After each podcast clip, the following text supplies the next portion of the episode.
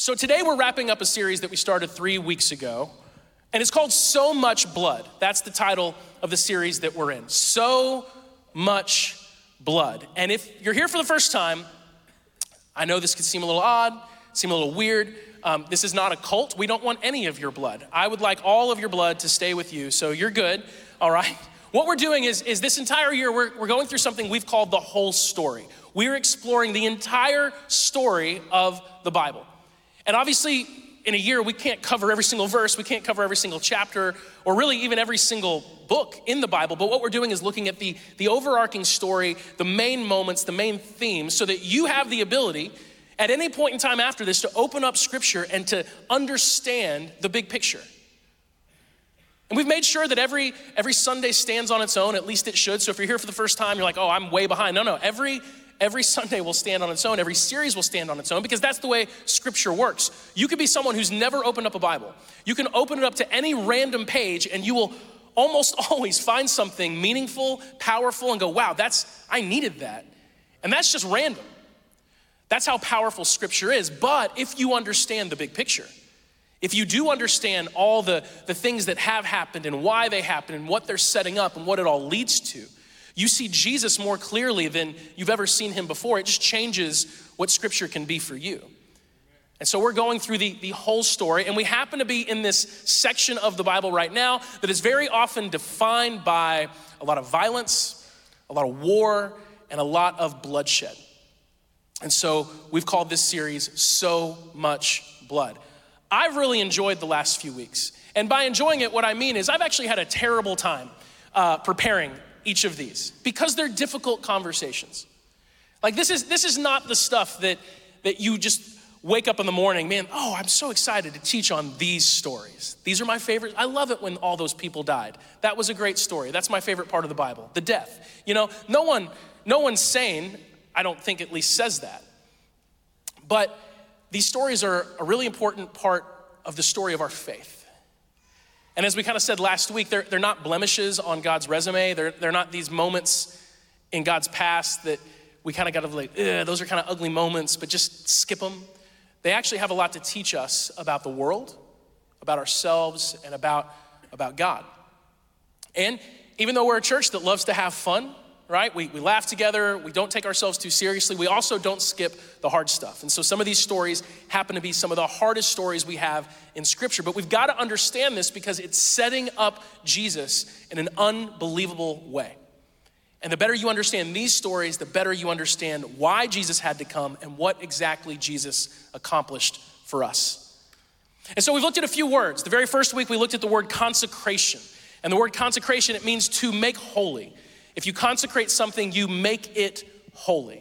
And there was another word we looked at connected to that called atonement, and atonement is connected to that. It's, it's paying the price for sin, covering sin.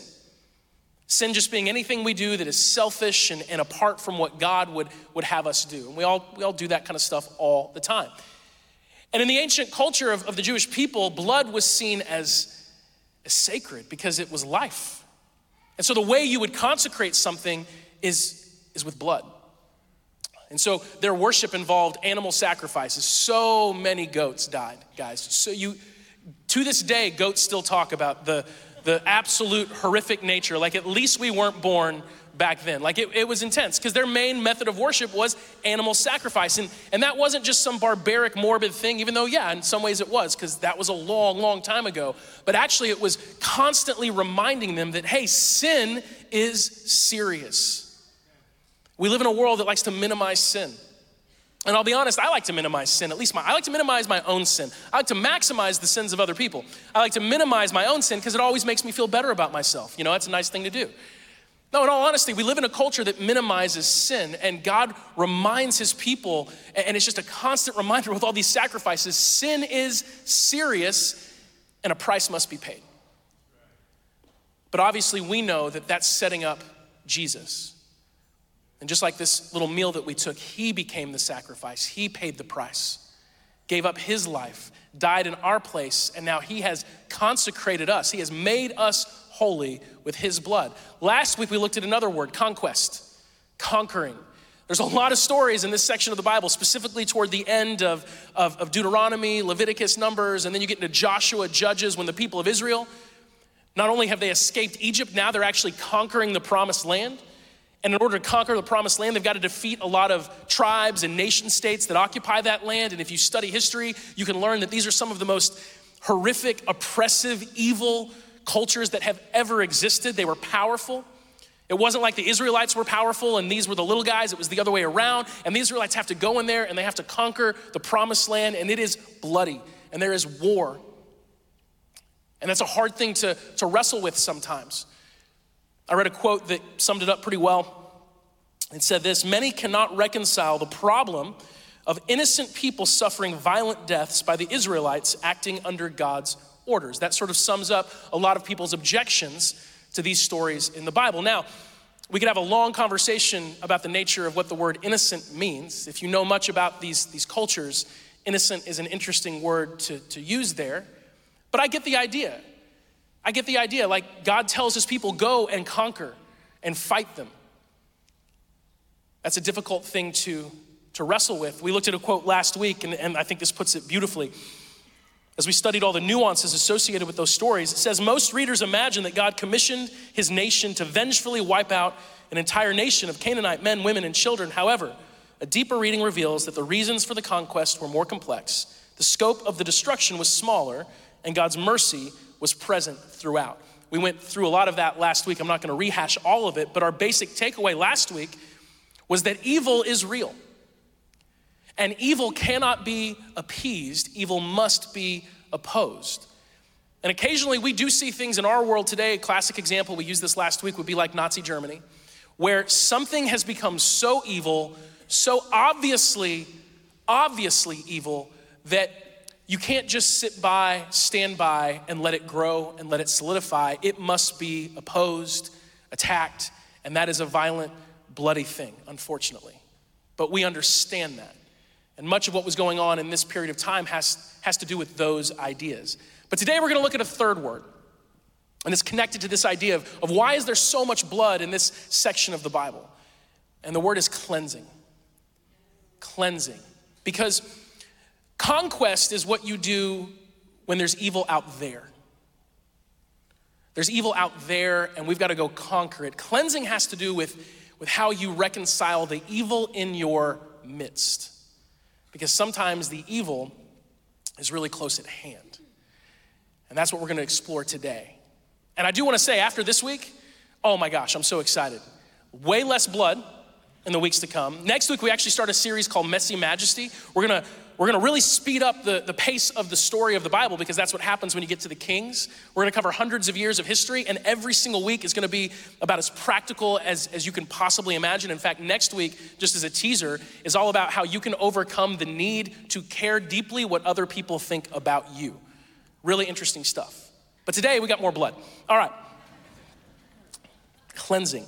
Some of the most challenging stories in the Bible have to do with, with not just the the violence that happens to the people out there, it's easier to reconcile that. I think, well, yeah, they're bad. And so the good guys go and they fight the bad guys. But there are these stories where the good guys mess up. And their consequences, from our perspective, seem unnecessarily harsh. And these are, are really tough ones. And so if you've never read these stories, I'm just praying you don't have a crisis of faith while you're here today. But I, I think you'll be okay because I trust you guys. And more than that, I trust the Lord. Joshua chapter 7. Here's the setup for this um, the Israelites have entered the promised land. And the very first thing they have to do is they have to conquer Jericho, which was this large military fortress, and miraculously it crumbles and they win and, and they utterly defeat Jericho. And God tells them, hey, when you defeat Jericho, don't take any of their wealth, don't take any of it as spoils. Not like not one person is to take anything of value and keep it for themselves. God doesn't want them to bring in stuff from, from that culture. Like that, that stuff is tainted. Like, no, no, no. Let it go, leave it. None of that is to be taken by you. But there's this man named Achan. And Achan can't help himself. He's part of the army. He sees some stuff and he, he wants it for himself. And because of that, God knows that. Achan's kept it secret, but you can't keep anything secret from God. The Israelites go into a battle with a much less powerful group of people than Jericho, and they lose. And Joshua, who's the leader of, of Israel, is like, something has happened. Like, how could we have lost to them after we defeated Jericho? What, what is going on? Has someone in our midst broken God's, God's command? And he, he comes to discern that it's been this man, Achan. And in verse 19, we find out what happens. Joshua said to Achan, My son, give glory to the Lord, the God of Israel, by telling the truth. Make your confession and tell me what you've done. Don't hide it from me. And Achan replied, It's true, I have sinned against the Lord, the God of Israel. Among the plunder, I saw a beautiful robe from Babylon, 200 silver coins, and a bar of gold weighing more than a pound.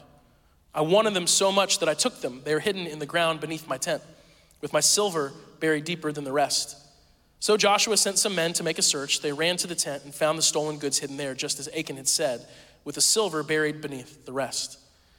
They took the things from the tent and they brought them to Joshua and all the Israelites. Then they laid them on the ground in the presence of the Lord.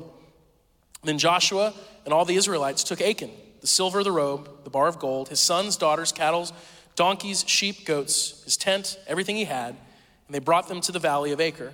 And then Joshua said to Achan, Why have you brought trouble on us? The Lord will now bring trouble on you. And all the Israelites stoned Achan and his family and burned their bodies. They piled a great heap of stones over Achan, which remains to this day. That is why the place has been called the Valley of Trouble ever since. So the Lord was no longer angry. Is this anyone's favorite Bible story? No? It's a tough one. Mm. It's a tough one.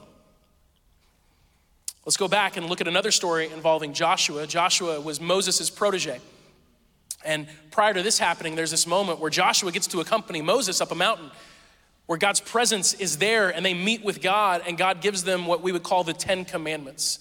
And they come back down the mountain to find that while they were gone getting the Ten Commandments from God, the people have decided to worship an idol, to create a, an idol, a false God. They make it out of gold, it's in the shape of a, of a calf, a young cow. And Joshua and Moses come down the mountain to find the people worshiping this false God after they've been rescued from their oppression by the one true God. It's a, it's a crazy scene. Exodus chapter 32, verse 17. When Joshua heard the boisterous noise of the people shouting below them, he explained to Moses, It sounds like war in the camp. But Moses replied, No, it's, it's not a shout of victory nor the wailing of defeat. I hear the sound of a celebration. When they came near the camp, Moses saw the calf in the dancing, and he burned with anger. He threw the stone tablets on the ground, smashing them at the foot of the mountain. He took the calf they had made and he burned it. And then he ground it into powder, threw it into the water, and forced the people to drink it. Finally, he turned to Aaron and demanded, What did these people do to make you bring such terrible sin upon them? Don't get so upset, my lord, Aaron replied. You yourself know how evil these people are. They said to me, Make us gods who will lead us. We don't know what happened to this fellow Moses who brought us here from the land of Egypt. So I told them, Whoever has gold jewelry, take it off. When they brought it to me, I simply threw it into the fire and out came this calf, which I don't think is actually what happened. it's like, wasn't me. Aaron's the one that fashioned it. It's like a kid being caught. You know, it's like we've all heard stories like this of your parents, but it gets, it gets crazy. Moses saw that Aaron had let the people get completely out of control, much to the amusement of their enemies. So he stood at the entrance to the camp and shouted, All of you who are on the Lord's side, come here and join me and all the Levites gathered around him. Moses told them, This is what the Lord, the God of Israel, says Each of you take your swords and go back and forth from one end of the camp to the other, kill everyone, even your brothers, friends, and neighbors. The Levites obeyed Moses' command, and about 3,000 people died that day.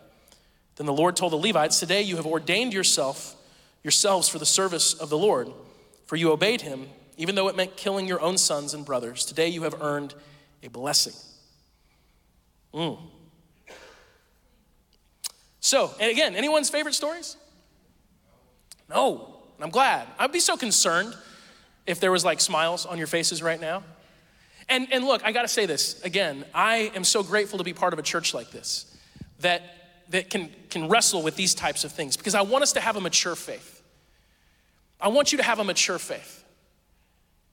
So many people struggle to really experience the blessings that God has for them because their faith never matures because they never grapple with some of the more intense and difficult concepts with God. And because of that, they, they just have a faith that doesn't solidify like it could. In fact, there's a story in the Bible of these, these young guys, and they make fun of, of this prophet named Elisha who was bald, right? They make fun of him. They call him Baldy. And then a couple bears come out of the woods and, and maul 42 of them to death. And I, at the time that, that I was the, the youth pastor here years ago, one of the students who happens to be here today, he's an amazing man, very mature in his faith, but he was young. He had just become a Christian. And he read that story and he panicked because he's like, I don't like this story. He's like, Justin, what, what do I do with this story? Like, what's the takeaway here? And I'm like, it's clear. Don't make fun of bald people. Like, it's just, I don't know how more clear, especially if they're prophets. Prophets are very particular about their hair. Like, you gotta, you know, no, I, those are tough stories, right? And we've all had those moments. Maybe, maybe you haven't, but most of us have where, you know, we're, we're, passionate about Jesus. We've experienced something in church. We've experienced the love of God. And then yet there's these stories, there's these moments, and we go, I don't like that.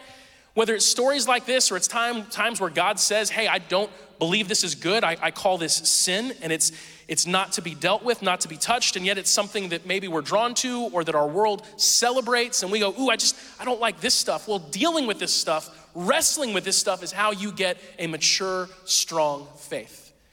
It's like exercising. If you skip the hard parts, you never get to where you could be. And I can say that from experience. But if you want a strong faith, a mature faith, you got to wrestle with this stuff because we find some really important truths here that we need to know.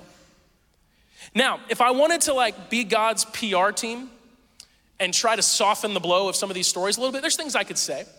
Like, for example, when the people of Israel are, are going through the promised land, like it is hard for us to, to fathom the amount of trouble that they are in.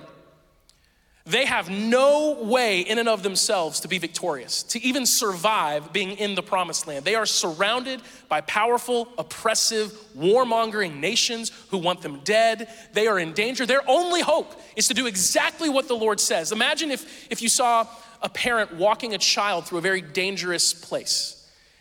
And you got to hear what that parent said to the child before they, they took that walk, before they tried to get from point A to point B, and they've got to cross a really dangerous place to get there. And, and you heard that parent say, Listen, you hold my hand. You do not let it go. You do not speak. You do not move away from me. You do not run. If you get more than three feet away from me, I swear when we get where we're going, you are in so much trouble. If you didn't know the context, if you didn't realize that they were about to go through something really dangerous, you would be like, that parent is nuts. Like that parent's crazy. What a horrible, harsh, mean parent. But if you understood that the child was about to go through something more dangerous than you could possibly fathom, and that their only hope for survival was to stay close to their parent and do everything their parent said, that that was the only way they were gonna make it, you would actually look at that parent differently. Well, understand that that's what the people of Israel are going through in the promised land. They are outnumbered, they are outmatched in every way you can imagine. Their only hope of survival is to do exactly what God says because God is the one fighting their battles. They don't have any hope on their own. And maybe that understanding in that context softens some of the intensity a bit, but probably not that much. I could say things to you like, okay, well, maybe Joshua overreacted with Achan. Because, you know, actually, God didn't tell Joshua, kill Achan and all of his family. We don't have anything in that story where, where God says, you know, do that. In fact, you could argue that Joshua actually went against Jewish law to do that because Deuteronomy chapter 24, verse 16 says that parents must not be put to death for the sins of their children, nor children for the sins of their parents. Those deserving to die must be put to death for their own crimes. And so that's not what happens there. You can say, hey, Joshua, you know, he went a little overboard. And maybe that softens it a little bit. But then you have the story of, of the people of Israel and the calf, and then, you know, Moses says, this is what God says, and whew, kill everyone. And I could soften that by, like with numbers. I could say, hey, look, 3,000 people died. And we know from the biblical account that there were over 603,000 Israelites, so it was only less than half a percent that died, which is better, right? No. Like, if I was trying to, to soften the blow and to try to make this a little bit more palatable, there's a lot of things I could say, and some of them have validity. But I don't believe it's my job to make excuses for God. I don't believe any of us have to apologize for God. Because I think what we have to understand is that, and this is tough, it just is what it is. I don't know another way to say it. God's perspective is right and it is just and it is good. Scripture talks about God sitting on his throne, and it says that his throne is both it's both righteousness and mercy. We tend to, to favor one or the other. Like some of us are wired to be more merciful, so we're big on like, oh, just let him go, just come on. Like what? Maybe you're, if you're a parent, you have kids. Like one of you is more mercy, the other is more justice, righteousness. You know, so like your kids play that all the time. They use that against you, and, and so my kids might come to me and say, hey, Dad, can we stay up? And I don't, I don't realize in a moment that they've already asked mom, and mom has said no. You're going to bed on time, and I'm like, of course. You know, yeah, you guys have been great today. And she looks at me and I'm like, I didn't know. I didn't know. They, they outsmarted me. Like we tend to, to either be more about justice and righteousness or mercy, but God is both. And that's why when you read scripture, it blows your mind sometimes because you're like, God, why did you kill that person? That wasn't that big of a deal. And then in other times, you're like, God, why didn't you kill that person? They should have died. Like, come on. And it's like, oh, God, God sees things differently. He's over everything. He's the one who has the say over life and death, and he has this perspective that, unlike us, is not one sided. God sees things clearly. And so I want to go back to this idea. I don't want to soften the blow at all. I, I, think the reason that there's stories like this that are so harsh and so intense is because evil is so harsh and evil is so intense. And so when you read stories of God coming into contact face to face with real evil, those stories tend to be pretty intense. A couple weeks ago, we, we talked about the seriousness of sin and how we have a tendency as people, typically, to underestimate the seriousness of sin. We, we just do. We look at a lot of things that God has said is wrong. We go, is that really that big of a deal? Like, come on, is it, is it really that big of a deal? And we don't often stop and, and consider the fact that maybe, maybe God isn't overreacting to evil and to sin. Maybe, maybe we underestimate it so much because we don't understand it at all. At all. Like, like imagine if someone didn't understand cancer for a moment. I've, I've known so many people who have gone through battles with cancer, and I've seen what that's like in every stage. It's really difficult. But imagine if someone didn't understand cancer. Sometimes you can have a cancer that's so aggressive that a surgeon will, will need to amputate just to stop the cancer from spreading. If you didn't understand cancer, you would see that surgeon as a butcher. Right? If they said, hey, we, we have to remove this, this limb to stop the cancer from spreading, that's how serious this cancer is. If you didn't understand cancer, you'd be like, what is wrong with you? Like, you're a doctor. You're supposed to help them, you're supposed to heal them, and look what you've done. This is destructive.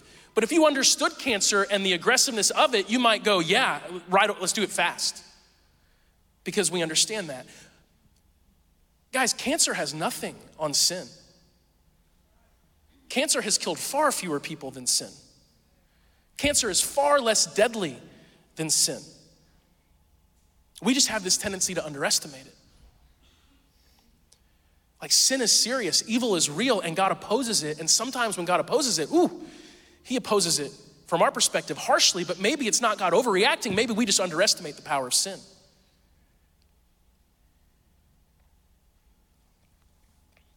It's interesting. We talked to, about this day called the Day of Atonement a few weeks ago. And it was a day in the Jewish calendar when they would celebrate and, and commemorate God's forgiveness. And there were, there were two really important animals that would always be part of the Day of Atonement. There was the sacrificial lamb that we learned a couple weeks ago. Really, Jesus becomes that for us this spotless, pure, perfect lamb. And, and that lamb died as an innocent sacrifice to pay the price for the guilty. But there was also another, another creature, a goat, that would become known as the scapegoat. That's where that phrase comes from, if you're familiar. Leviticus 16 says, When Aaron has finished purifying the most holy place and the tabernacle and the altar, he must present the live goat. He will lay both of his hands on the goat's head and confess over it all the wickedness, rebellion, and sins of the people of Israel. In this way, he will transfer the people's sins to the head of the goat. And then a man specially chosen for the task will drive the goat out into the wilderness. And as the goat goes into the wilderness, it will carry the people's sins upon itself into a desolate land. So on the Day of Atonement, not only did you have a sacrifice where a pure, spotless, blameless lamb would, would die to cover the sins of the guilty, right? The innocent dying for the guilty. We see Jesus in that. But you also had this, this other goat, and it was like the sins of the people symbolically were placed onto this goat, and then it was driven out as this symbol to the people that, hey, sin is serious and it's gotta go. We've gotta get this out. Have you ever had something in your life that you recognized was so dangerous that it just had to go? Like you had to get it gone, no matter what the cost. That's the lesson that God's trying to teach the people with this, that it's gotta go. I know for me, um, years ago, like 10, 12 years ago, I, I opened my back door and we've moved since then. We don't live in the same neighborhood as we did back then. So this house, thankfully, I don't have this neighbor anymore, um, as you'll see in the story. So I, I open my back door and I, I step out, and for some reason, I'll just give God all the credit for it. For some reason, before my foot hit the ground, I just looked down. And right beneath my foot, like this far, is a copperhead snake. And I'm this close to stepping on it. Now, you might say, how do you know it was a copperhead? Well, I happen to be an expert on snakes. No, I don't. Um, it's actually kind of funny because, and mom, if you're watching, I love you and I'm not making fun of you, and please just, it's fine. Um, my mom hates snakes. Like, anyone hates snakes? Like, they are the absolute embodiment of evil. And if someone tells you, well, some snakes are actually kind of good, you're like, no, all snakes are evil, all snakes must die. Like, anyone have that view at all? A couple of you? A couple of you people who are sane, and the rest of you are nuts? Have you seen snakes? You've seen, no, I'm teasing. So, my mom growing up hates snakes. And we used to tease in our family that, that every snake my mom saw was a copperhead. We lived in southern Missouri. Copperhead snakes are the most common poisonous snakes in that part of the country. And so every time my mom would see a snake, she'd be like, it's copperhead. And we'd be like, Mom, that was not a cop. That's just a, that was, it, it was green. Copperheads aren't green. Like that was, she just thought every snake was a copperhead. That was the joke in our family. But because of that, I learned what copperheads look like so that I could convince my mom that, look, mom, that's not a copperhead. Because look at it, this is not that. And so I did become sort of an expert on what a copperhead looks like so I could convince my mom that every snake wasn't a copperhead. Well, this snake was a copperhead. Because I spent a lot of time looking at pictures of those, and I'm this far away from it. I step on it, and I'm like, I shut the door, I back off, and I'm like, Megan, go outside and kill. I didn't tell my wife to go kill it. I'm just joking. That'd be funny. I'm like, ah, baby, you gotta kill the snake. No, I'm like, what do I do? Like, what do you, what, guys, what do you do when you, what, what do you do? You gotta kill it, right? Like that thing, it has to go. It's a poisonous snake. I have a two year old son at the time. And so I'm like, well, how do you, how do you kill the snake? I've never killed a copperhead before. And so I, I got a shovel and I got a chair. Uh, this was my strategy. I, I slowly, it was a sliding glass door. I put the chair out slowly. Copperhead didn't move. I then step onto the chair. So I've got a real, like, I got a, I'm from a high point. You know what I mean? Like, I'm strategic here. I'm not stupid. I'm not getting on the snake's level. Come on. And then I took the shovel and I just like waited and I waited for my moment. Remember that children's story, Rikki Tikki Tavi, back then? Anyone remember Rikki Tikki Tavi? If you don't, it's a deep cut reference, okay? Like, I'd watch that, like, you gotta wait for the right moment to strike like that little mongoose in that story. And so I wait and I feel the moment. Guys, I just I felt it. It was like, it was like instinct from the hunter-gatherer men of my ancestry. It was like now. And I just pounced and missed, totally missed.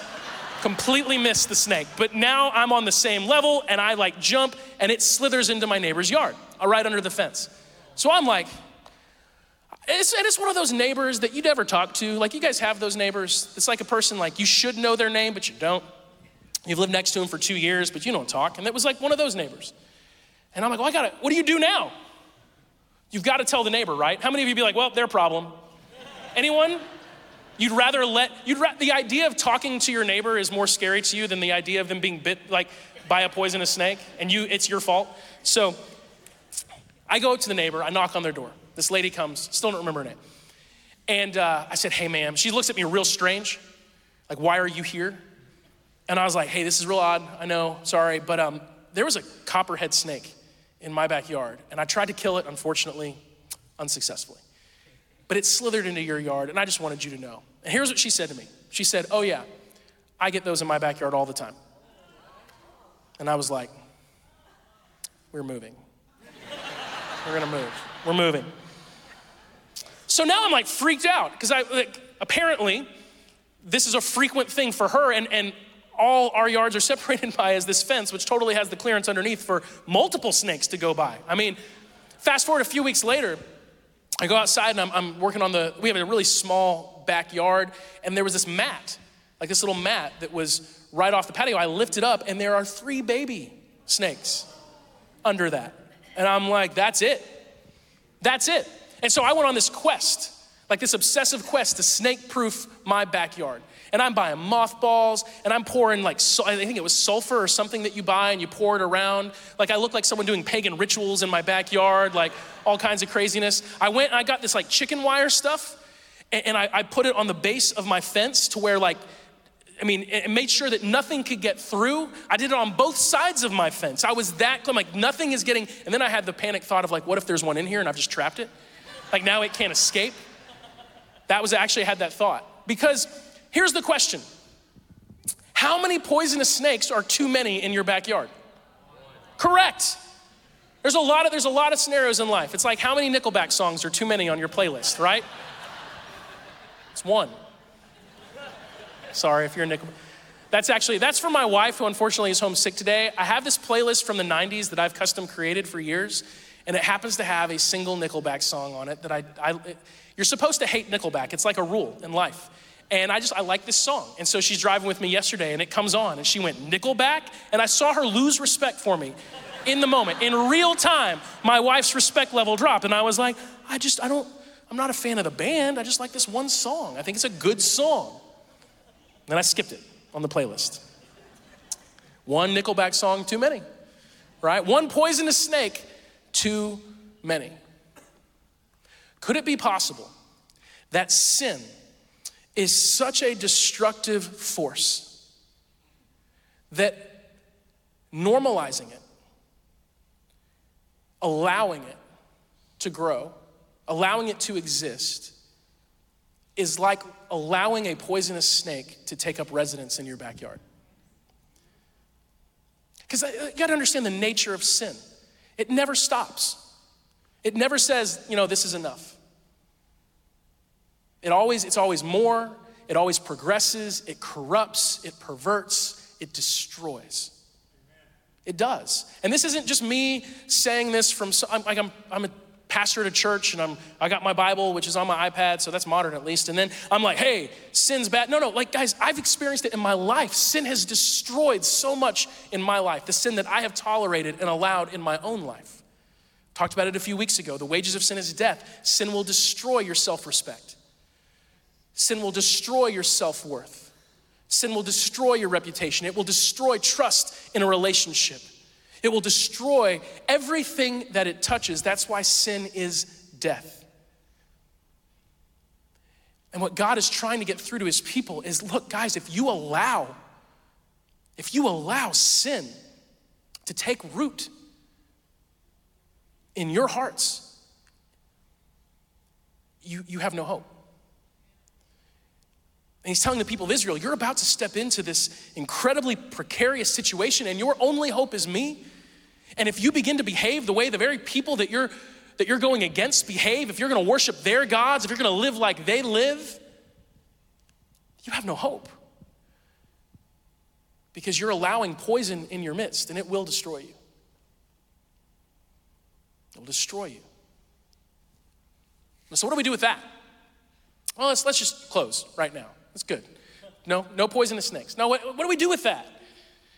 Because we all have sin in our lives and we, we all struggle with this, or we lie. It's one of those two, and lying is a sin, so it's the same. What do we do with that? Well, number one, I, I do want us to see the big picture, and that big picture is Jesus. So it's interesting, right? You have the, the sacrificial lamb on the Day of Atonement, then you have the scapegoat, and the sins of the people are transferred onto that goat. It's kind of a crazy thing, but, but that's Jesus for us. Isaiah chapter 53 prophesies about about Jesus. And here's what it says it was our weakness that he carried, it was our sorrows that weighed him down. We thought his troubles were a punishment from God, a punishment for his own sins, but he was pierced for our rebellion, crushed for our sins. He was beaten so we could be whole. He was whipped so we could be healed. All of us, like sheep, have strayed away. We have left God's paths to follow our own, yet the Lord laid on him the sins of us all. It's just like that scapegoat. Yeah, we all have it, but, but Jesus became that. He, he took that on himself. 1 Peter chapter 2 verse 24 says that he personally carried our sins in his body on the cross so that we can be dead to sin and live for what is right. So that we can be dead to sin and live for what is right. Hebrews chapter 12. I'm so sorry, 2 Timothy chapter 2. It says, if you keep yourself pure, oh no, I just got way off. Don't worry about it. It's fine. We'll come back to that. It's not a sin to mess up when you give a message. I just want to say that right there. It happens all the time. Jesus became that, he became that scapegoat for us. So the good news is if you're freaking out right now, if like Satan is making you feel guilty for well, all the sin in your life, and does that mean God's gonna kill? No. I've been, I've been here for 15 years, 16 years. I've yet to see lightning strike in the middle of a service because someone with sin was in our midst, okay? We live in a different era than the Israelites. We live on the other side of Jesus where Jesus has paid the price for our sin. He's become that sacrificial lamb and that scapegoat, taken our sin upon himself and paid the price. So we live a, with a freedom that we should be grateful for because without that, we would have to toe the line. And so we have grace and mercy in a way that, that is so unique and special that we should just have gratitude in our hearts for that. But that doesn't change the fact that sin is still real. And so here's my, here's my, my main takeaway for today as we, as we wrap up. Guys, church, friends, family. I love all of you so much. Some of you I know way more than others, but I love you all. Drive sin away, drive it out. Do whatever you can to get it gone. That's what, that's what it means to cleanse. You got, you got to drive it out. Like when I recognized that there was a poisonous snake in my backyard, and maybe it was even having babies, like I, all that was in my mind was, I gotta get this gone.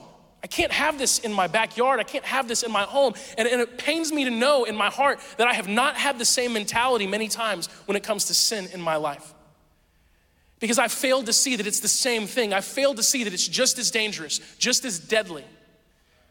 And there have been moments in my life where I have allowed sin to take root in my heart. I've tolerated it. I've said, you know what, it's not that big of a deal, and I have suffered the consequences. And yet, I still, even on the tail end of that, have a tendency as a human being to want to underestimate sin. It is deadly. And we've got to do everything we can to, to drive it out, to say, you know what? No, Jesus died so that we could be what? Dead to sin. And live for righteousness. Now we get to partner with Jesus. It's a process that the Bible describes as sanctification. You've been made holy by God. Now be holy. You've got to recognize that you've been made new. Scripture says, 2 Corinthians chapter 5, that you're a new creation. You've been born again. The Holy Spirit lives inside of you, the same Spirit that raised Jesus from the dead. You are holy. He's made you holy, so be holy. What that means is that sin is not meant to have any power over you. That you can actually say, No, I'm dead to sin. I am dead to sin. I'm not immune to it. It can still affect me, but I'm dead to it. I don't have to do what my sin nature wants to do. I can say, no, I have a new nature. I have the Holy Spirit inside of me, and I'm not gonna tolerate sin in my life. I'm not gonna do it. This is too important. That's what we're told so often in Scripture, and this is what I got out of, out of order in earlier. Let's go First John chapter 1 verse 7 if we are living in the light as god is in the light in other words if we're living in the light of jesus and this, this indicates that we partner with God in this process. This is a beautiful thing. It's God doing something for us we couldn't do, but now it's us living in this light that God has brought us into. We have fellowship with each other, and the blood of Jesus, his son, cleanses us from all sin. We're supposed to live in the light, not get used to the dark. We live in a dark world. We're not supposed to get used to the dark. We're supposed to live in the light. Second Timothy chapter 2 says, If you keep yourself pure, you will be a special utensil for honorable use. Your life will be clean. You'll be ready for the master to use you for every good work. Run from anything that stimulates youthful lusts. Instead, pursue righteous living, faithfulness, love, and peace. Enjoy the companionship of those who call on the Lord with pure hearts. You're supposed to run away from the stuff that's, that's evil because it's deadly. Because it's deadly, because it kills. Hebrews chapter 12 says, Therefore, since we're surrounded by such a huge crowd of witnesses to the life of faith, let us strip off every weight that slows us down, especially the sin that so easily trips us up. And let us run with endurance the race that God has set before us. We do this by keeping our eyes on Jesus, the champion who initiates and perfects our faith. Because of the joy awaiting him, he endured the cross, disregarding its shame. And now he's seated in the place of honor beside God's throne. Think of all the hostility he endured from sinful people, and then you won't become weary and give up. After all, you have not yet given your lives in your struggle against sin. And worship team, if you guys would actually make your way out, that would be amazing. You've not yet given your lives in your struggle against sin. In other words, what Paul's saying is hey, as long as there's breath in your body, as long as there's breath in your lungs, fight against those desires, fight against that sin, recognize its danger. Yes, you're gonna fail. Yes, you're gonna mess up. Of course. No, you don't have to strive and live perfect lives in order for God to, to love you. You've already been accepted by God, you've already been forgiven by God. Now, because of that, be free. Don't tolerate sin. Like, again, how many poisonous snakes is too many? One. How much lust is too much? Any. Which is why scripture says that we're to flee from sexual immorality, that there should be not even a hint of it in our lives. That doesn't mean when there is that we should feel guilty and worried and fearful. It means that we got to go, this doesn't belong in my life. I'm a child of God. I've been saved by grace. Jesus died on the cross to, to purchase my freedom. This doesn't belong in my life. This has got to go. Like how much greed, how much materialism, how much selfishness, right? How much gossip, how much hatred. Jesus would even say how much religion. He said, Be wary of the yeast of the Pharisees, meaning their religious hearts. Don't, don't let even a little bit of it in your lives, because yeast will corrupt the whole, the whole batch. Like, again, I'm not, I, am gonna say this and we'll close. I don't always know how to close. I'm gonna say that. I'm, I'm bad at closing. I'm way better at opening than closing. It's like I'm better at reading the beginning of books than getting to the end. Anyone with me in that? Sometimes, guys, there's concepts and I struggle with it, and here's why. I, I grew up in a church culture, and I love the churches I grew up in. I, am grateful for all of it, but I was part of a church culture that was very performance based. And so messages like this would have made me sit in the crowd, and I would have felt so much guilt and shame for the sin that was in my life. And I would have walked away trying to make a deal with God, being like, God, please don't, don't punish me. Please forgive me, Lord. I promise this is, I'm not gonna ever do that again. I'm not gonna ever do that again. And then like two days later, I do it again. And I had this cycle of just fear and performance, and it always, I don't want any of us to walk out of here like that today at all. You have been completely forgiven of every sin that you've ever committed or ever would commit. You can, you can, if you've truly given your life to Jesus, like you've given your life, you've accepted Him, there's not one mistake you ever have made or ever will make that's gonna change the way he feels about you. You are saved, you are loved, you are accepted. End of story, period. Nothing can change it. No sin is better than God's grace. But, but, yes, yeah, we'll clap for that. Woo, Jesus. All right. But,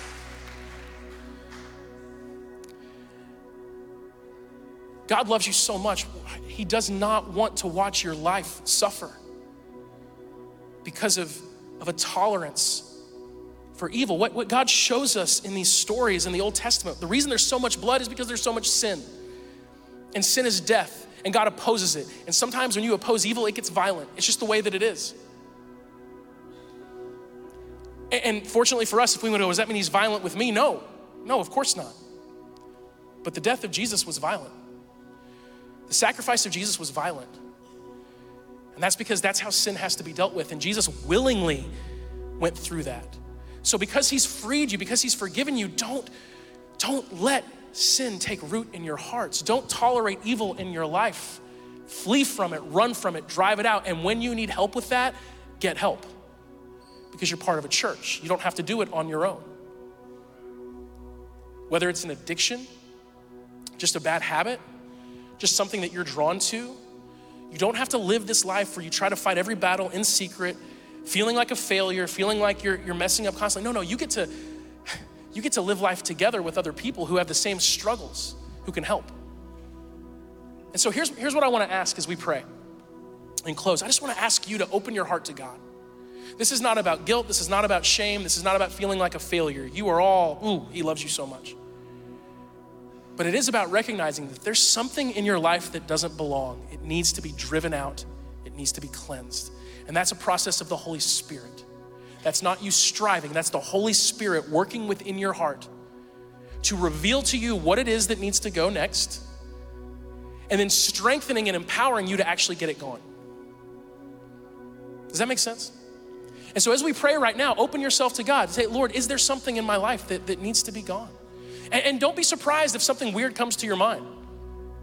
You know, may, maybe it's just like for me, there was a podcast that I used to listen to. And it isn't even a podcast that anyone would think was bad, but I just, listening to it made me angry. I'd walk away every time I'd listen to it, just angry at the world. And I'm like, this needs to go. I'm not supposed to carry this kind of, it's, it's making me really, really, really not like people that I disagree with on certain issues. I don't need that. It might be something that small, it might be something really obvious. But all of it, it's the Lord loving you enough to say, I want you to be healthy and I want you to be whole, and I don't want this stuff to take root in your life. So as we pray right now, I'm just gonna trust that the Holy Spirit might bring something to your heart. And when He does, that doesn't mean you go, oh, I'm so sorry, God. No, it, hey, thank you, Lord, for bringing this to my mind. Help me, help me get this going. Help me drive this out. Cleanse me. Cleanse me by your Spirit. So let's pray. Father, thank you. Lord, I'm, I'm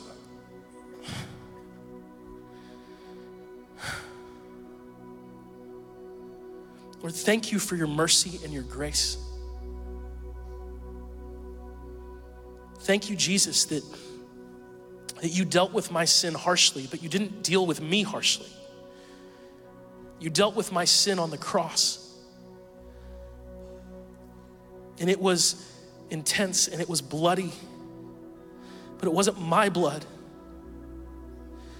Jesus, it was your blood. Lord, I pray that I never, ever get used to that idea. I pray, Lord, that I never, ever get comfortable and complacent and forget the intensity of the sacrifice that you made. And it was an appropriate sacrifice because that's how intense sin is. Jesus, thank you for your grace and your mercy and your forgiveness. Thank you, Holy Spirit, that you, you cleanse us from the inside out, that you come and you join with us and you make us new creations. And now we have a new nature where we do desire what is good and what is right. But Lord, we still have flesh and we still struggle with sin. And Lord, we pray that you would just bring to our hearts and our minds anything in us that needs to go, anything in us that needs to change, and that we would be people who are so in love with you, so dedicated to you, so grateful to you that we would say, Yes, Lord, if you call us to let it go, we'll let it go. If you call us to drive it out, we'll drive it out. We will not tolerate it. We will not let it be. We won't let it make its home in our lives because it doesn't belong in us. We have been made righteous by you. You've made us holy, Lord. Help us take that seriously and deal with whatever sin is in our lives. It doesn't belong there, and we don't have to be a slave to it. So give us strength, Lord. Give us courage. Give us power. Lord, the power to fight, not to be overwhelmed by guilt or shame, but give us courage and peace to enjoy the freedom from sin that you have won for us. And if we need help, Lord, help us seek out the help. We pray this in your name, Jesus. Amen.